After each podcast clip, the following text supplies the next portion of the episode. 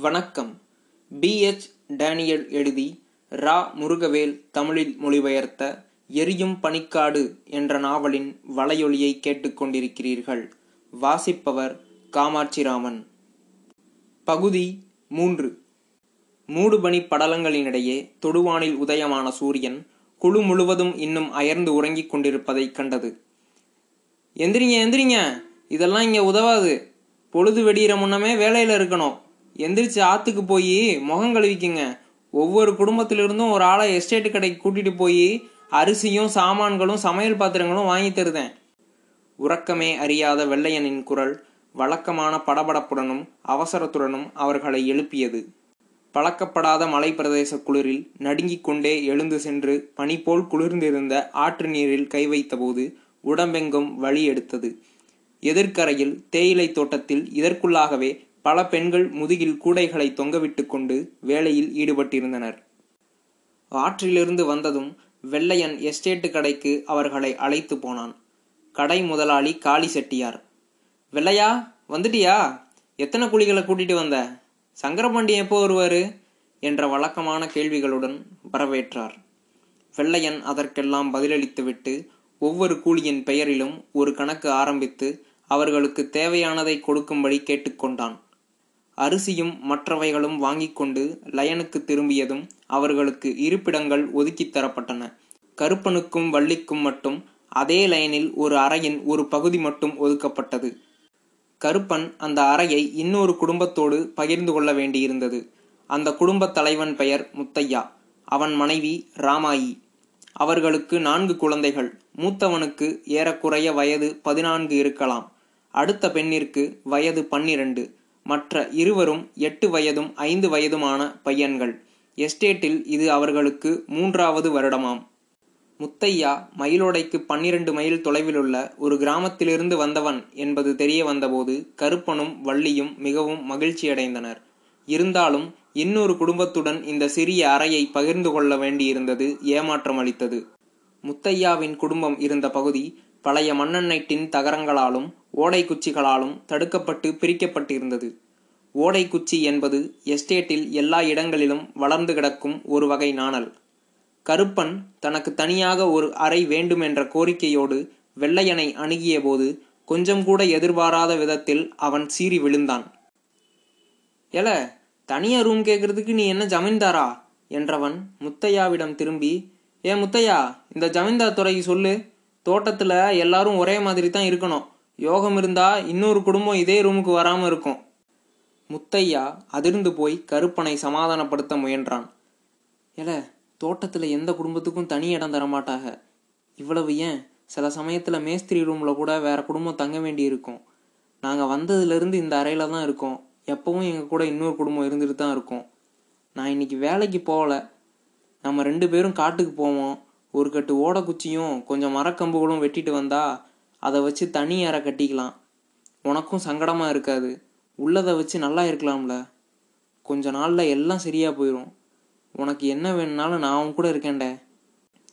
அன்று பகல் பொழுதில் சங்கரபாண்டியன் மேஸ்திரியும் அவன் மனைவியும் வந்து சேர்ந்தனர். வெள்ளையனும் முத்தையாவும் வேறு சில பழைய கூலிகளும் ஓடி சென்று வண்டியில் வந்திருந்த பித்தளை பாத்திரங்களையும் மற்ற சாமான்களையும் அவனது அறைக்கு தூக்கிச் சென்றனர். மேஸ்திரி அதை மேற்பார்வையிட்டுவிட்டு எப்படி குழுவை சேர்ந்த குடும்பங்களுக்கு இடம் ஒதுக்கப்பட்டிருக்கிறது? என்று பார்க்க கிளம்பினான்.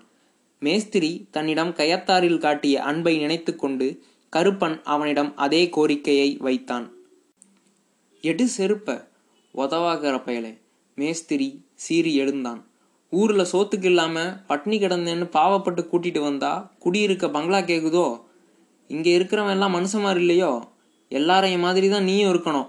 உனக்கு மட்டும் தலையில் கொம்பா முளைச்சிருக்கு. அமிலம் போல் வார்த்தைகள் வந்து கொட்ட கருப்பன் விக்கித்து போனான்.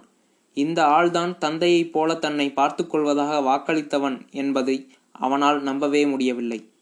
திரும்பவும் அவனை சமாதானப்படுத்த முத்தையா வரவேண்டியிருந்தது. ஏ கொஞ்ச நாளைக்கு பொறுத்துக்கப்பா. எங்களுக்கும் முதல்ல சங்கடமாக தான் இருந்துச்சு. நாளானா பழகி போயிருண்டே. முதல்ல நாம் காட்டுக்கு போய் ஆக வேண்டியதை பார்க்கலாம் வா. கருப்பன் இந்த உதவிக்கு மனமாற நன்றி சொல்லிவிட்டு அவனை தொடர்ந்தான். வழியில் பெண்கள் தேயிலை பறித்து கொண்டிருந்த ஒரு இடத்தை கடக்க வேண்டியிருந்தது.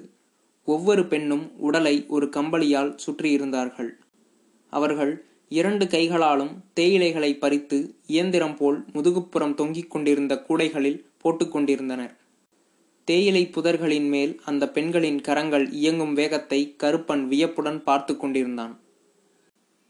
ஏன எல்லாரும் குளிர் எடுக்கும்னா கம்பளி கட்டியிருக்காக? அப்படின்னு இல்லை. குளிருக்கும் மழைக்கும் சேர்த்து தான் கட்டுவாங்க ஏன்னா தேயிலை குச்சி குத்தி துணி கிழிஞ்சிடக்கூடாதுல்ல அதனால வெயில் காலத்துலேயும் கட்டுவாங்க மழை காலம் தொடங்கிச்சுன்னா ஆம்பளை பொம்பளை குழந்த குட்டி எல்லாத்துக்கும் கம்பளி இல்லாமல் இருக்க முடியாதுடே. மீனலை முத்தலை பறிக்காதீங்க. இளங்கொழுந்து இலையும் பறிக்காதீங்க. எங்கிருந்தோ ஒரு மேஸ்திரி கூச்சலிடுவது கேட்டது. அவன் என்ன சத்தம் போடுதான்? கருப்பன் புரியாமல் கேட்டான். அது ஒன்றும் இல்லட. கொழுந்து இலையத்தான் கிள்ளணும். நடுவில் ஒரு அரும்பு இருக்கணும். ரெண்டு பக்கமும் இலை இருக்கணும். அரும்பு ரொம்ப கொழுந்தாகவும் இருக்கக்கூடாது. இலை ரொம்ப முத்துனதாகவும் இருக்கக்கூடாது. பழுத்த இலையை பறித்து ஃபேக்ட்ரிக்கு அனுப்புனா அது டீயோட தரத்தை கெடுத்துருமா? டீ மேக்கர் மேனேஜர்கிட்ட புகார் சொல்லிடுவான் மேனேஜர் காட்டில் இருக்கிற குமாஸ்தாவை பிடிச்சிக்குவான். குமாஸ்தா மேஸ்திரியை தண்டிச்சிருவான். அதனால தான் மேஸ்திரி இப்படி சத்தம் போடுதான். கொழுந்து கிள்ளி முடிச்சதும் எல்லாரும் ஃபேக்ட்ரி முன்னால் உள்ள இடத்துல அதை கொட்டி பரப்பி முத்துன இலையெல்லாம் தனியாக பொறுக்கி எடுத்துருவாங்க. ஏறக்குறைய பாடமே எடுத்து விட்டான் முத்தையா. வள்ளிக்கு இந்த மாதிரிலாம் பார்த்து பறிக்க முடியுமான்னு தெரியலேனே கருப்பன் யோசனையுடன் சொன்னான். பார்க்க கஷ்டமாக தான் இருக்கும்ல. ஆனால் ஒன்று ரெண்டு நாளில் பழகிட முடியும். ரெண்டு வாரம் போதும். ஒரு பொம்பளை எல்லாத்தையும் பழகிடலாம். கொஞ்சம் சாமர்த்தியமும் வேணும் தான் ஆனால் கொஞ்சம் வயசு பொம்பளைங்க மற்றவங்களோட வேமா பறிப்பாளுங்க. பொதுவாக பொம்பளைங்க தான் ஆம்பளைங்களோட வேமா பறிப்பாங்க. அதனால தான் ஆம்பளைங்களை குழந்தைகளை அனுப்ப மாட்டாங்க. ஏல நிறைய கிளுனா நிறைய சம்பளம் கிடைக்கும். அது எப்படிண்ணே கருப்பனால் புரிந்து கொள்ளவே முடியவில்லை. அதில் நாளொன்றுக்கு ஒவ்வொருத்தரும் கிள்ளின கொழுந்த எடை போட்டு அவங்க அவங்க பேரில் சின்ன கட்டையை எழுதி வைப்பான். ஒரு பவுண்டுக்கு ரெண்டு பைசா சம்பளம்னு ஆஃபீஸ் கிளர்க்கு கணக்கு எழுதுவாங்க இப்போ புரிஞ்சுதா? அப்போ நமக்கு பிடிச்ச மாதிரி எந்த செடியில் வேணாலும் போய் பறிக்கலாமோ? ஆஹா அப்படி முடியாது. வருஷ வரிசையாக செடி நட்டுருக்காங்கல்ல அதுக்கு பேர் தான் சாலு. காலையில் வர்றவங்கள வரிசையாக நிற்க வச்சு ஒவ்வொரு பொம்பளைங்களையும் ஒவ்வொரு சாலில் விட்டுருவாங்க அந்த சாலில் தான் அவங்க பறிக்கணும்.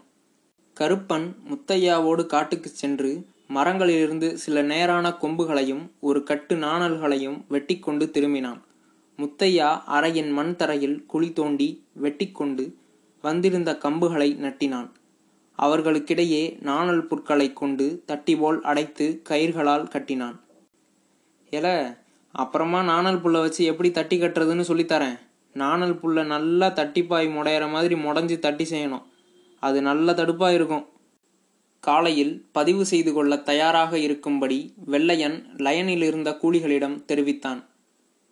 காலையில் நாம் எல்லாரும் பெரிய கட்ட ஐயாவை பார்க்க போகிறோம் நீங்கள் எல்லாரும் நல்ல வேலைக்காரங்களா இல்லையான்னு அவர் தான் முடிவெடுக்கணும். தோணாதவங்கள ஆஸ்பத்திரிக்கு அனுப்பிடுவார். ஆஸ்பத்திரியில் டாக்டர் ஐயா எல்லாரையும் சோதிப்பார். நீங்கள் எல்லாம் நல்லா வேலை செய்யக்கூடியவங்களான்னு அவர் சொன்னதுக்கப்புறம் தான் ஆஃபீஸுக்கு போகணும் அங்கே இருக்கிற பெரிய தொலை தான் ஒவ்வொரு ஆளுக்கும் எவ்வளவு சம்பளம்னு பதிவு செய்வார். ஆனால் ஒரு விஷயம் பெரிய கட்ட ஐயாவோ டாக்டர் ஐயாவோ வேலை செய்ய இவர் லாய்க்கில்லைன்னு யாரையாவது சொல்லிட்டா அவங்கள பதிவு செய்ய முடியாது பார்த்துக்குங்க அவங்க வேற என்ன செய்கிறது கூட்டத்தில் யாரோ கவலையுடன் கேட்டான். அவங்க வேற ஏதாவது தோட்டத்தில் வேலை தேடிக்க வேண்டியதுதான் இல்லாட்டி ஊருக்கு தான் போகணும் வெள்ளையன் அலட்சியமாக கூறினான். அதுக்கான செலவை யார் தருவாங்க? இன்னொருவன் கேட்டான். வெள்ளையன் மர்மமான முகத்தோற்றத்தோடு அந்த கேள்வியை தவிர்த்து விட்டான். ஏப்பா அதை பற்றி யாரும் வசனப்பட வேண்டாம். நாங்கள் எத்தனை வருஷமாக இங்கே இருக்கோம். எல்லாத்தையும் எப்படி சமாளிக்கணும்னு எங்களுக்கு தெரியும். எவ்வளவு கூலிகளை பதிவு செய்ய வேண்டுமோ அதற்கு தக்கபடி பெரிய காட்டு ஐயாவுக்கும் டாக்டர் ஐயாவுக்கும் சங்கரபாண்டியன் மாமூல் கொடுத்து விடுவான். எனவே எல்லோரும் ஏற்றுக்கொள்ளப்படுவார்கள் என்று முத்தையா கருப்பனிடம் கிசுகிசுத்தான். மறுநாள் விடியற்காலையில் வேலைக்கு போகும் முன் கூலிகள் கூடும் மஸ்டர் கிரவுண்டில் நடக்கவிருந்த பெரிய காட்டு ஐயாவின் சோதனைக்கு வெள்ளையன் புதிதாக வந்தவர்களை அழைத்து சென்றான். மேஸ்திரியும் அன்று அவர்களோடு வந்திருந்தான். பெரியய்யா வராரு பெரியய்யா வராரு என்று ஒரு கூலி கூவினான். உடனடியாக அத்தனை பேரும் ஒழுங்காக நின்று அவர் அருகில் வந்ததும் சலாம் ஐயா என்று வணக்கம் செலுத்தினர். சின்னக்காட்டு ஐயாவும் தொப்பியை எடுத்துவிட்டு வணங்கினான். தாங்கள் ஆற்றங்கரையில் பார்த்த மனிதர்தான் இவர் என்று கருப்பன் கண்டுகொண்டான். இப்போது அவர் காக்கியில் அரைக்கால் சட்டையையும் அதே நிறத்தில் மேல் சட்டையும் சாக்ஸுகளும் பூட்ஸுகளும் அணிந்திருந்தார்.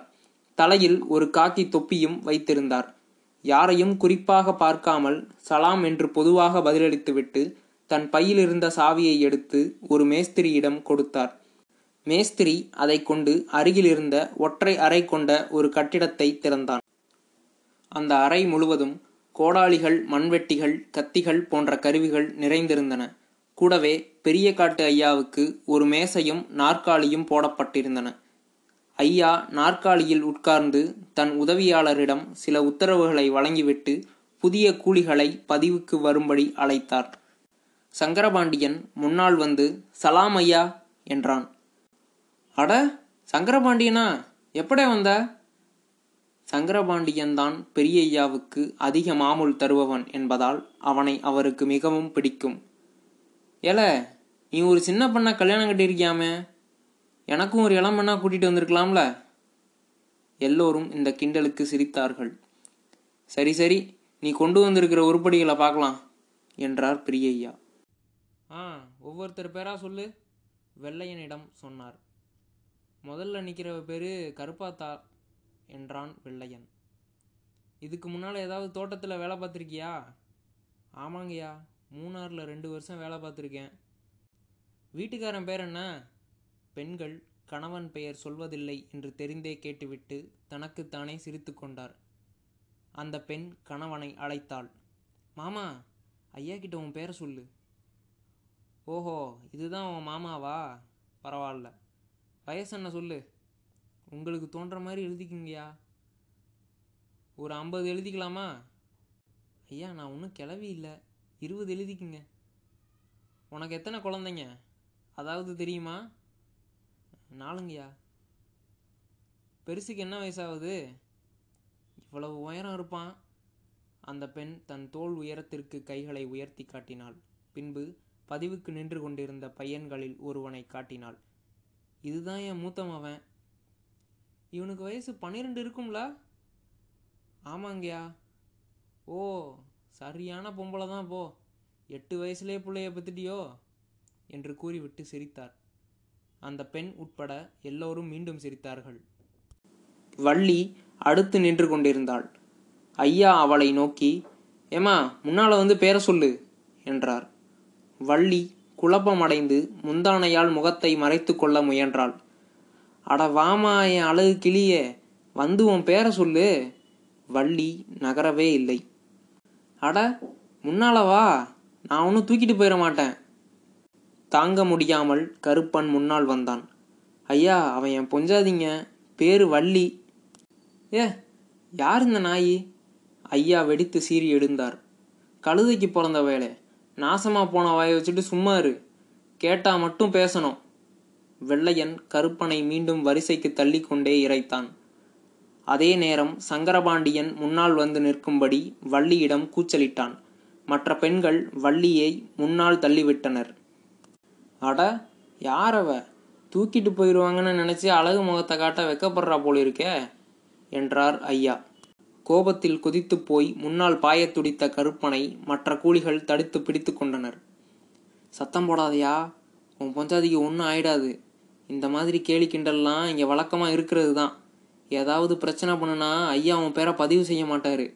அப்புறம் திரும்பி லைனுக்கு போனால் மேஸ்திரி எலும்பை எண்ணிடுவான் என்று எச்சரித்தனர். ஏமா அழகு கிளி உன் பேரை தான் சொல்லேன். கேட்கலாம் ஐயா வற்புறுத்தினார். வள்ளி அவள் சொன்னது அவளுக்கே கேட்கவில்லை. ஏல கேங்கில் வேற ஏதாவது வழி இருக்காளா? ஐயா மேஸ்திரியிடம் கேட்டார். ஒரு பெரிய வள்ளியும் சின்ன வள்ளியும் இருக்காங்க. ஓ சரி அப்போ இவ பேர் சீத்தான்னு வச்சுக்கலாம். பெரிய ஐயா ஒவ்வொரு கூலிகளையும் இதே போலவே விசாரித்தார். பின்பு கூலிகளின் பட்டியலை வெள்ளையனிடம் கொடுத்து அவர்களை மருத்துவ பரிசோதனைக்கு மருத்துவமனைக்கு அழைத்து போகச் சொன்னார். அவர்கள் அழைத்து செல்லப்பட்ட இடம் மருத்துவமனை என்று அழைக்கப்பட்டாலும் மாட்டுத் தொழுவத்தைப் போல்தான் இருந்தது. அந்த கட்டிடத்திற்கு தளம் போடப்படவே இல்லை. துருப்பிடித்த இரும்பு தகடுகளைக் கொண்டு தாழ்வாரக் கூரைகள் வேயப்பட்டிருந்தது. வெள்ளையன் டாக்டரை பார்க்க போனான். டாக்டர் என்று அழைக்கப்பட்டவர் அதற்கான எந்த தகுதியும் பெற்றவரல்ல. சொல்லப்போனால் அவர் ஒரு கம்பவுண்டர் கூட அல்ல. டாக்டர் சிறுவனாக இருந்தபோது சமவெளிகளில் ஒரு மருத்துவமனையில் வார்டு பாயாக இருந்தார். அப்போது மருந்துகளைப் பற்றி ஏதோ கொஞ்சம் கற்றுக்கொண்டிருந்தார். அவருக்கும் மருத்துவத்திற்கும் உள்ள தொடர்பு அவ்வளவுதான். ஆனால் இங்கே இந்த தேயிலை தோட்டத்தில் டாக்டர் குரூப் மிகவும் முக்கியமான ஒரு நபராவார். தோட்டத்தில் இருந்த மருத்துவமனையே அவர் பொறுப்பில்தான் இருந்தது. கூலிகளின் சிறிய ஊர்வலம் முன்னாலிருந்து முற்றத்தை அடைந்ததும் உள்ளே போன வெள்ளையன் சில நிமிடங்கள் கழித்து டாக்டர் ஐயா ஒவ்வொருவராக பார்ப்பார் என்றான். டாக்டர் குரூப்புக்கு நாற்பத்தைந்து வயது இருக்கும். அவர் தன் தாய்மொழியான மலையாள வாடையோடு வினோதமாக தமிழ் பேசினார். அவரும் பெரியய்யா போலவே காக்கி அரைக்கால் சட்டையும் மேற்சட்டையும் அணிந்திருந்தார். தற்போது ஏற்றியிருந்த பாத்திரத்திற்கு ஏற்ப அவரது கழுத்தை சுற்றி ஒரு ஸ்டெத்தஸ்கோப் தொங்கிக் கொண்டிருந்தது. கூலிகளை ஒவ்வொருவராக அழைத்து மார்பிள் ஸ்டெத்தஸ்கோப்பை வைத்து பார்த்தும் கண்களையும் நாக்கையும் சோதித்தும் பெரியய்யா அனுப்பியிருந்த காகிதங்களில் தனது குறிப்புகளை எழுதினார். சோதனைகள் முடிந்தவுடன் குறிப்புகளை வெள்ளையனிடம் ஒப்படைத்தார். இதை பாரு இந்த தடவை நின்ற கூலிகள் அப்படி இன்னும் சரியாயிட்டிಲ್ಲ குறை ஆள்காரர் ரிஜெக்ட் செய்யணும். சங்கரபாண்டியன்டே ஆலயது கொண்டு ஞான் அது செய்யல. ரிஜெக்ட் பண்ணிய பின்னிட்டு யாழொழுக்க கொக்கி புழு ட்ரீட்மெண்ட்டுக்கு விழிச்சிட்டு வரணும். கேட்டோ? ஆகட்டுங்கய்யா மேஸ்திரி சாயங்காலம் உங்களை பார்க்க வரேன்னாரு. ரைட்டு. குரூப் விடையளித்தார். வெள்ளையன் கூலிகளை திரும்பவும் லயனுக்கு அழைத்து வந்து இரண்டு மணிக்கு அலுவலகத்திற்கு போக தயாராக இருக்கும்படி சொல்லிவிட்டு சென்றான். சொன்னபடி மதிய உணவுக்கு பிறகு அவர்கள் அலுவலகத்திற்கு அழைத்து செல்லப்பட்டனர். ஒரு பிரம்மாண்டமான கட்டிடத்தை எதிர்பார்த்திருந்த கருப்பன் மூன்றே மூன்று சிறு அறைகளையும் பின்புறம் ஒரு திண்ணையையும் மட்டும் கொண்ட அலுவலகத்தை பார்த்து வியப்படைந்தான். இந்த முறை சங்கரபாண்டியனும் அவர்களுடன் வந்திருந்தான். பெரியய்யா வெளியே வந்து வெள்ளையனிடம் கூலிகளை வழக்கம் போல் மூன்று வரிசைகளில் பெண்கள் முதலிலும் ஆண்கள் இரண்டாவதாகவும் சிறுவர் சிறுமிகள் மூன்றாவதாகவும் நிற்க செய்யும்படி கூறினார். பின்பு பொது மேலாளர் வரப்போகிறார் கூச்சல் போடக்கூடாது என்று எச்சரிக்கை செய்தார். வராண்டாவில் ஒரு நாற்காலியும் மேசையும் போடப்பட்டது. பொது மேலாளர் வருவதற்கு முன் பெரியய்யா கூலிகளின் பெயர் வயது ஆனா பெண்ணா வீட்டு முகவரி போன்ற விவரங்களை ஒரு பதிவேட்டில் குறித்து கொண்டார். கடிகாரம் மூன்றடித்ததும் மேலாளர் வந்து தனது அறைக்கு சென்றுவிட்டு சில நிமிடங்கள் கழித்து தலைமை எழுத்தருடன் வராண்டாவுக்கு வந்தார். அங்கிருந்த அத்தனை பேரும் எழுந்து சலாம் துறைகளே என்று வணக்கம் செலுத்தினர். பொது மேலாளரான திரு ஒயிட்டுக்கு சுமார் ஐம்பது வயது இருக்கலாம். நல்ல உயரம் அதற்கேற்ப உடலமைப்பு காக்கி அரைக்கால் சட்டையும் வெள்ளை மேற்சட்டையும் அணிந்திருந்தார். துரை உட்கார்ந்ததும் சங்கரபாண்டியன் முன்னே வந்து தாளக் குனிந்து வணங்கி சலாம் துறைகளே என்றான். சலாம் சங்கரபாண்டி துரை தமிழில் பதிலளித்தார். எத்தனை கூலிகளை கொண்டு வந்திருக்க? துறை நாற்பது கூலிங்க வந்திருக்காங்க. இன்னும் முப்பது பேர் அடுத்த மாதம் வராங்க. பெண்களின் வரிசை மீது கண்களை ஓடவிட்ட துறை தான் தேடியவளை கண்டுகொண்டார். செல்லம்மாள் ஒரு அழகான இளம்பெண். முன்பே எஸ்டேட்டில் வேலை செய்தவள். சுமார் பதினெட்டு வயது இருக்கலாம். சிவந்த நிறமும் நேர்த்தியான உடல்வாகும் அவளை தனித்து காட்டின. வா வா இங்கே வா. ஒயிட் அவளை அழைத்தார். செல்லம்மாள் கிழுகிழுத்து சிரித்தபடி அவரை நெருங்கினாள். ஊரில போய் ரொம்ப தடி மனுஷி ஆயிட்ட போல? ஒயிட் அவள் மூக்கை பிடித்து ஆட்டிவிட்டு கன்னங்களை கிள்ளினார். மேலும் அவள் உடலின் மற்ற பகுதிகளுக்கு துறையின் விரல்கள் முன்னேற அவள் சிரித்துக்கொண்டே நெளிந்தாள். முன்பே எஸ்டேட்டில் வேலை செய்து அனுபவமுள்ள பெண் கூலிகள் தொர விளையாடுறாரு என்று சிரித்தனர். புதிய பெண்கள் திகைப்புடன் வெளிகள் விரிய பார்த்து கொண்டிருந்தனர். ஆண்கள் மௌன சாட்சிகளாக விலகி நின்று எல்லாவற்றையும் கவனித்து கொண்டிருந்தனர். அந்த பெண்ணின் அம்மாவும் அப்பாவும் அங்கேயே இருந்தாலும் கூட யாரும் வாயை திறக்க துணியவில்லை. இந்த விளையாட்டு ஐந்து நிமிடம் தொடர்ந்தது. பின் ஒயிட் அவளது சம்பளத்தை பதிவேட்டில் எழுதிவிட்டு திரும்பவும் அவள் வயிற்றில் ஒரு செல்ல குத்து விட்டுவிட்டு அடுத்தவளின் பக்கம் திரும்பினார் சில கேள்விகளுக்கு பிறகு அவளது சம்பளம் பதிவு செய்யப்பட்டது. இறுதியில் வள்ளியின் பெயர் அழைக்கப்பட்டது. ஒயிட் அவள் தலையிலிருந்து கால் வரை கண்களை ஓட்டினார். வள்ளியின் அடக்கமான அழகு துறையை கவர்ந்துவிட்டது. உன் பேர் என்ன? சீதா. கல்யாணம் ஆச்சு. வள்ளி முணுமுணுத்தது யார் காதிலும் விழவில்லை. இங்கே வா என்றார் துறை என்ன கீழே பார்க்குற? என்றவர் அவள் அருகே சென்று தாடையை பிடித்து முகத்தை உயர்த்தினார். கருப்பனால் அதற்கு மேல் பொறுத்து கொள்ள முடியவில்லை. துறை இவளிடமும் விளையாடத் தொடங்கி விடுவாரோ? என்று தவித்துப் போய் முன்னே பாய்ந்தான். ஐயா அவளை விட்டுருங்க அவன் என் பொஞ்சாதி. ஒயிட்டுக்கு வந்த ரௌதிரமான கோபத்தில் அவர் முகம் இரத்த சிவப்பாக மாறியது. நீ யார்ரா சக்லி நாய் பீத்தினி நாய் கூட்டி கொடுத்த நாய் வசவுகள் துறையின் வாயிலிருந்து மழையென பொழிந்தன. சங்கரபாண்டியனோ முன்னே ஓடி வந்து கருப்பனுக்கு ஒரு அறை விட்டு கழுத்தை பிடித்து தள்ளிவிட்டான். ஒயிட்டின் கோபம் சங்கரபாண்டியனிடம் திரும்பியதும் நல்ல கூலிகளை கூட்டிட்டு வந்திருக்க. உன்னோட ஆளுக எனக்கு வேண்டாம். கூட்டிட்டு போ கூட்டிட்டு போ என்று கர்ச்சித்து விட்டு அறைக்குள் போய்விட்டார். ஏ சங்கரபாண்டியா பெரிய துறை ரொம்ப கோபமாக இருக்காரு. இப்போ கெஞ்சி பிரயோஜனம் இல்லை.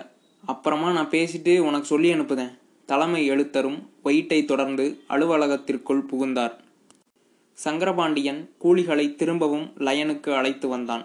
லயனுக்கு வந்ததும் வராததுமே திடீரென திரும்பிய மேஸ்திரி கருப்பன் மேல் பாய்ந்து முஷ்டியால் சரமாரியாக குத்தத் தொடங்கினான்.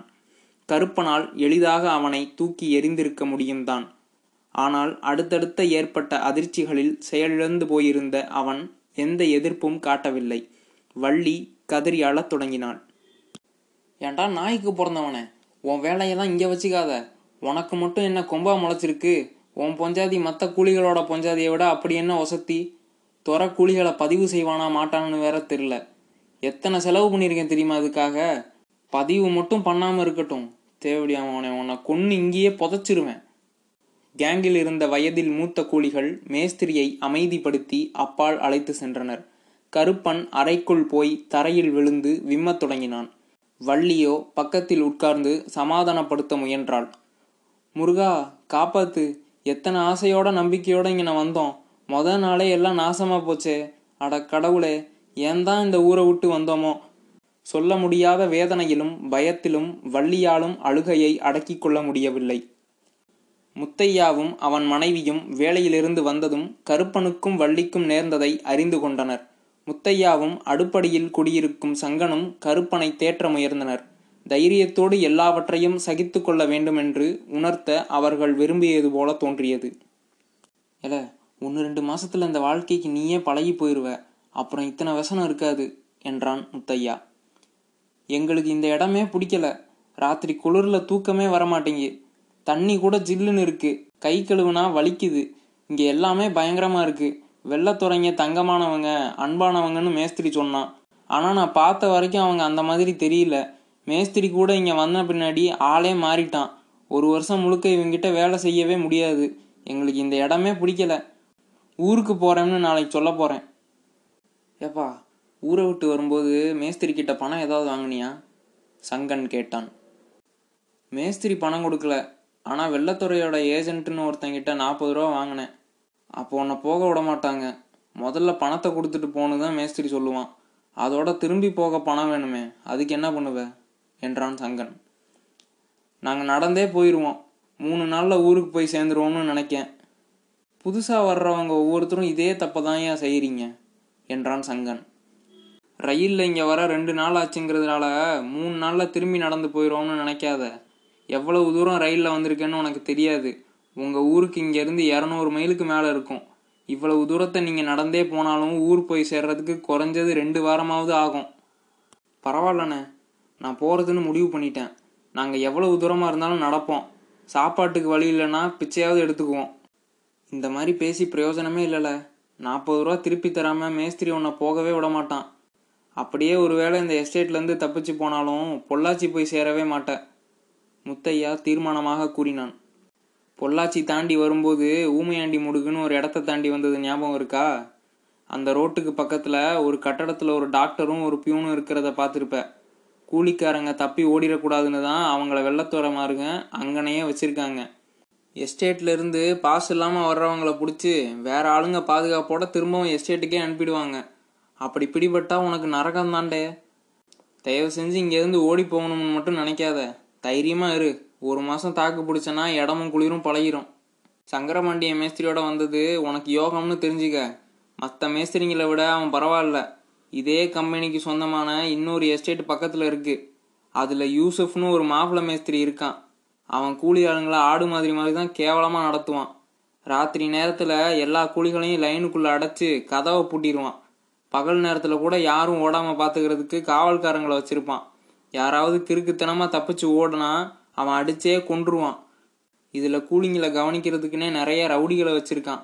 ஒரு சின்ன பிரச்சனைனா கூட ரவுடிகளை விட்டு அடித்து நொறுக்கிடுவான் துறங்களுக்கு அவங்க வேலை நடந்தால் போதும். மற்றதை பற்றி அவங்க கண்டுக்கவே மாட்டாங்க. இதையெல்லாம் கணக்கு போட்டால் சங்கரபாண்டியங்கிட்ட எவ்வளவோ நல்லா இருக்கலாம் தெரிஞ்சுக்க. இல்லையேண்ணே கயத்தாரில் ஏஜெண்ட் கொடுத்த பணம் துறைங்க சும்மாவே கொடுத்ததுன்னும் நமக்கு இந்த இடம் பிடிக்கலன்னா தாராள மனசுள்ள துறைங்க. அவங்க செலவுலையே திருப்பி அனுப்பிடுவாங்கன்னு மேஸ்திரி என்கிட்ட சொன்னானே. கருப்பன் அப்பாவித்தனமாக கேட்டான். எல்லா மேஸ்திரியும் முதல்ல அப்படித்தான் சொல்லுவாங்க.